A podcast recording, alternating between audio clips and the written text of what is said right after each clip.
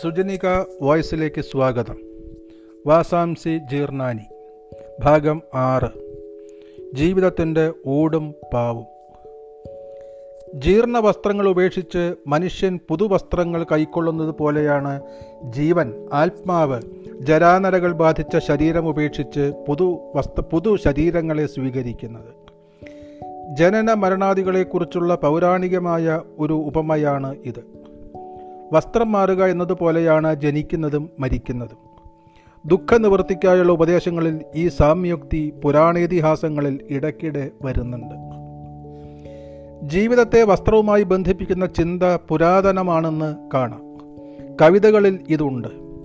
V K Govindan നായരുടെ പ്രസിദ്ധമായ ശ്ലോകം, നൂറ്റാണ്ടിൽ പാതിയോളം പകലിരവും അഹങ്കാര ചർക്കുമേലേ നൂറ്റേൻ ഹാ പാപനൂലിൻ കഴികളത് കൃപാലോല ഞാൻ നെയ്തെടുത്തു. ചുറ്റിക്കാണുന്നൊരു ജീവിതവസനം ഉപേക്ഷിച്ച് നിൻകാൽ തുടയ്ക്കാൻ പറ്റിയിടും തോർത്തുമുണ്ടൊന്ന് ഇവനിനി വിരചിച്ചിടുവാൻ നേരമുണ്ടോ? ഈ വസ്ത്രസങ്കല്പം തന്നെയാണ് വി കെ ജി പറയുന്നത്. മലയാള കവിതകളിലും സംസ്കാരത്തിലും മാത്രമല്ല മറ്റു ഭാരതീയ ഭാഷകളിലും ഈ സാമ്യചിന്ത ഉണ്ട്. നെയ്ത്തും നെയ്ത്തുകാരനും ഭാരതീയ ചിന്തയിൽ സജീവമാണ് എന്നർത്ഥം. മനുഷ്യൻ്റെ പ്രാഥമിക ആവശ്യങ്ങൾ പരിശോധിക്കുമ്പോൾ ഏറ്റവും ആദ്യ പരിഗണന ഭക്ഷണം തന്നെ, പിന്നെ വസ്ത്രം, പിന്നെ പാർപ്പിടം. രണ്ടാമതാണ് വസ്ത്രം, പാർപ്പിടം പിന്നേ വരുന്നുള്ളൂ. ശരിക്കാലോചിച്ചാൽ വസ്ത്രം ഒരു സൂക്ഷ്മ പാർപ്പിടമാണ് എന്ന് കാണാം. മനുഷ്യ സംസ്കാര ചരിത്രം പഠിക്കുമ്പോൾ ഭക്ഷണത്തിന് പിറകെയുള്ള കണ്ടെത്തൽ നഗ്നത മറക്കലായിരുന്നു.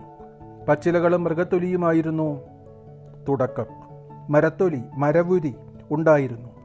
നഗ്നത മറയ്ക്കുക എന്നത് നഗ്നതയിലെ ലജ്ജ കൊണ്ടല്ല, മറിച്ച് കാലാവസ്ഥയെ അതിജീവിക്കാനായിരുന്നു. ശരീരരക്ഷയായിരുന്നു പ്രധാനം.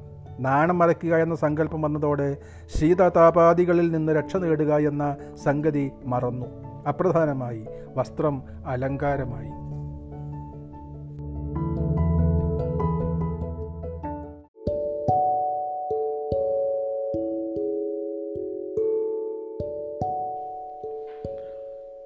സുജനിക വോയിസിലേക്ക് സ്വാഗതം.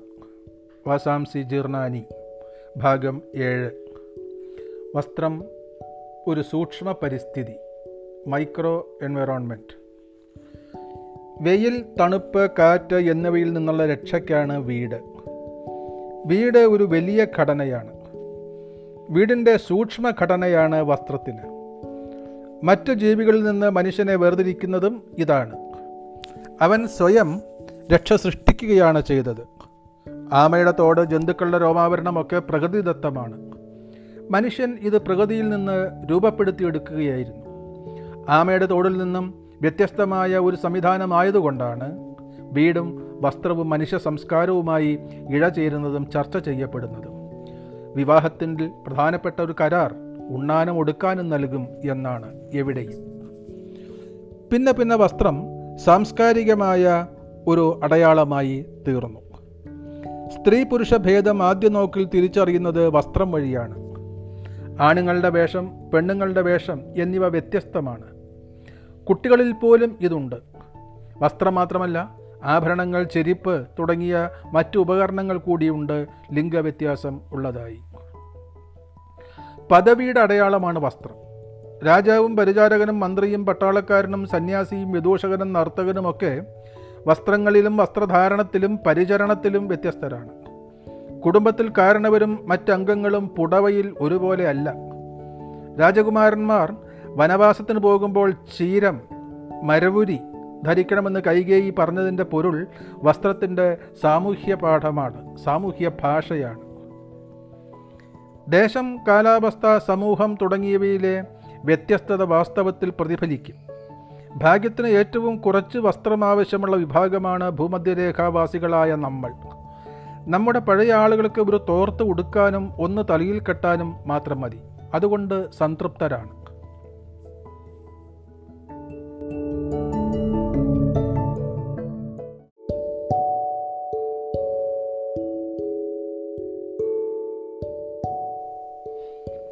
സുജനിക വോയിസിലേക്ക് സ്വാഗതം. വാസാംസി ജീർണാനി ഭാഗം 8. ഗാന്ധിജിയുടെ ജീവിതത്തിൽ നിന്ന് ഒരു സംഭവം. ഗാന്ധിജി ഇന്ത്യ മഹാരാജ്യം മുഴുവൻ കാണാനും മനസ്സിലാക്കാനും യാത്ര ചെയ്തുവല്ലോ. ഒരിക്കൽ വൈഗ നദിയിൽ കുളിക്കാനിറങ്ങി. കുറച്ച് അപ്പുറത്ത് നിന്ന് കുളിക്കുന്ന ഒരു സ്ത്രീ ഗാന്ധിജിയുടെ ശ്രദ്ധയിൽപ്പെട്ടു. അവൾ ഉടുത്തിരിക്കുന്ന വസ്ത്രം ഒരറ്റം കഴുകി ഉണങ്ങാൻ വിടർത്തി പിടിച്ചിരിക്കുകയാണ്. അത് ഉണങ്ങിയതിന് ശേഷം വേണം മറുതല കഴുകി ഉണക്കാൻ. കുറേ നേരം ഗാന്ധിജി ഇത് ശ്രദ്ധിച്ചു. അപ്പോഴാണ് തൻ്റെ വസ്ത്രധൂർത്തിനെക്കുറിച്ച് ബോധവാനായത്. തലയിൽ കെട്ടിയിരുന്ന വളരെ വളരെ നീളമുള്ള തലപ്പാവ് അഴിച്ചെടുത്തു ചുരുട്ടി അവൾക്കായി നദിയിലൂടെ ഒഴുക്കി. വൈഗാ നദിയിലെ തിരക്കൈകൾ അതിനെ ഭദ്രമായി അവളുടെ സമീപം എത്തിച്ചു. അവൾ അത് വാരിയെടുത്തു.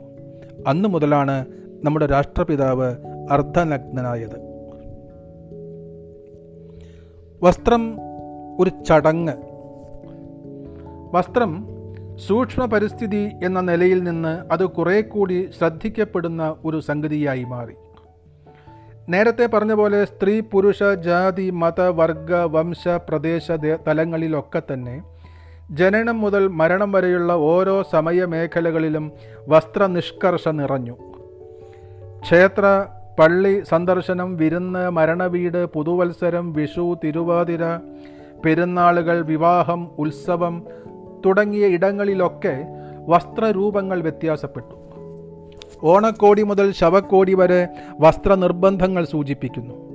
അന്തർജനങ്ങളുടെ പുതപ്പും മറക്കുടയും മുസ്ലിം സ്ത്രീകളുടെ നിസ്കാരക്കുപ്പായവും ഒക്കെ ഉദാഹരണം. രാജകുമാരിമാർക്ക് വില കൂടിയ വസ്ത്രങ്ങളും ശിരോവസ്ത്രവും ഉണ്ടായിരുന്നു.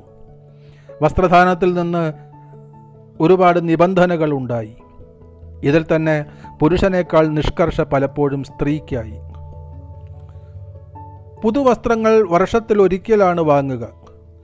സ്വാഭാവികമായും വിളയെടുപ്പിന് ശേഷം പണം കിട്ടുമ്പോൾ ഒരു വർഷത്തേക്ക് എല്ലാവർക്കും ഉടുക്കാനെടുക്കും.